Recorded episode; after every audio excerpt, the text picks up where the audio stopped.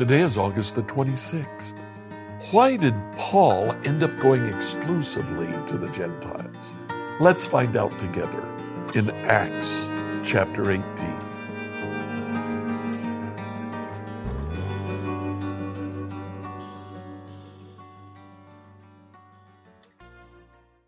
In reading through the Bible in a year, please read Acts chapter 18 today. Now, the first half of this chapter, the largest part, tells us why Paul eventually ended up going exclusively to Gentiles. At the beginning of chapter 18, he began working with Aquila and Priscilla, who had recently left Rome. Uh, whether they were Christians before Paul met them or Paul led them to the Lord, we don't really know. What we do know is they became great teachers in the church in Corinth. Like Paul, they were tent makers. Paul began to work with them. As Paul did what he normally does, he finds a Jewish synagogue, and every Sabbath he goes to the synagogue, trying to convince the Jews who were attending the synagogue and the Greek God-fearers who would also attend in Corinth. They not only rejected Paul's message, but look at verse 6. New Living Translation, when they opposed and insulted him, Paul shook the dust from his clothes and said, Your blood's on your own head. NIV says uh, they rejected and abused Paul. New American Standard and King James actually tell us what really went on.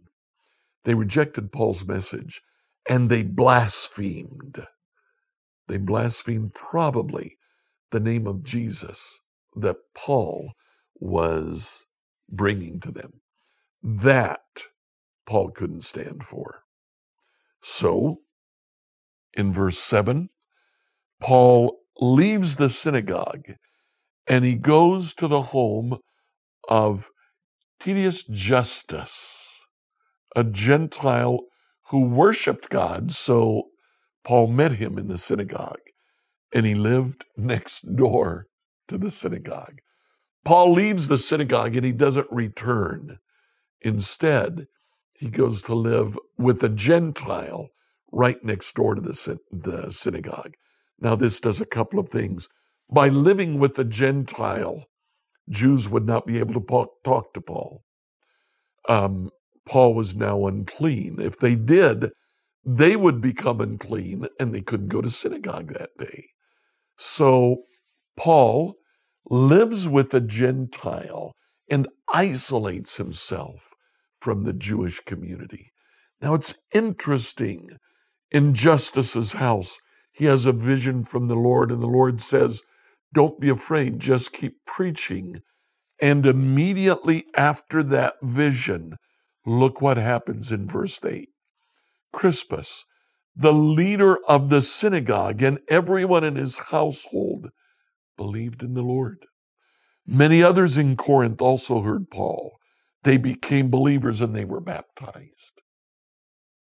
After Paul leaves the synagogue and focuses exclusively on the Gentiles, many in the synagogue come to Christ. It's like the Lord saying, Paul, I don't really need you. I can do this on my own, but I want you to help.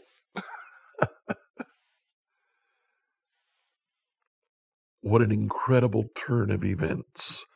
Now, uh, in verse 12, some of the Jews, nevertheless, even though Crispus had followed uh, the, um, uh, the Lord, some Jews brought Paul before the governor Gallio for judgment.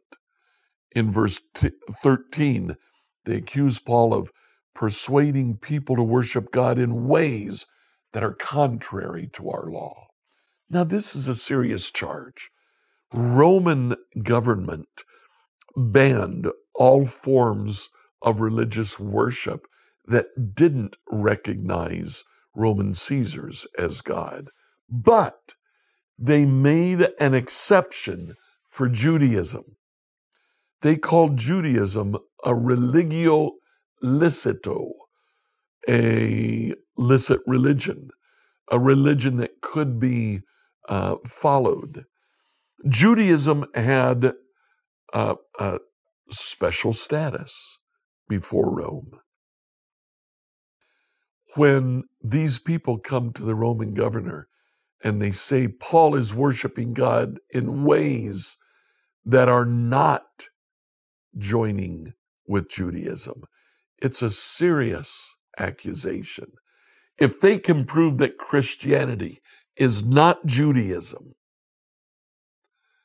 then Christianity would be banned from the, from the Roman Empire. What Gallio does is he hears their argument and he says, No, this is Judaism. This is a matter of your own law. I'm not going to rule on this. You guys work it out yourself.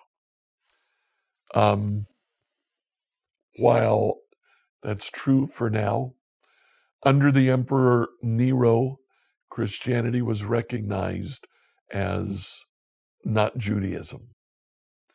And it became a religio licito, and uh, excuse me, a religio illicito, an illicit religion. And as a result, Nero um, persecuted Christians, killed Christians. He was actually entitled to do so by Roman law because he was extinguishing a religion that was not recognized by Rome. For about a century, that was true until the Emperor Constantine made Christianity both a religio licito and then himself joined the Christian church.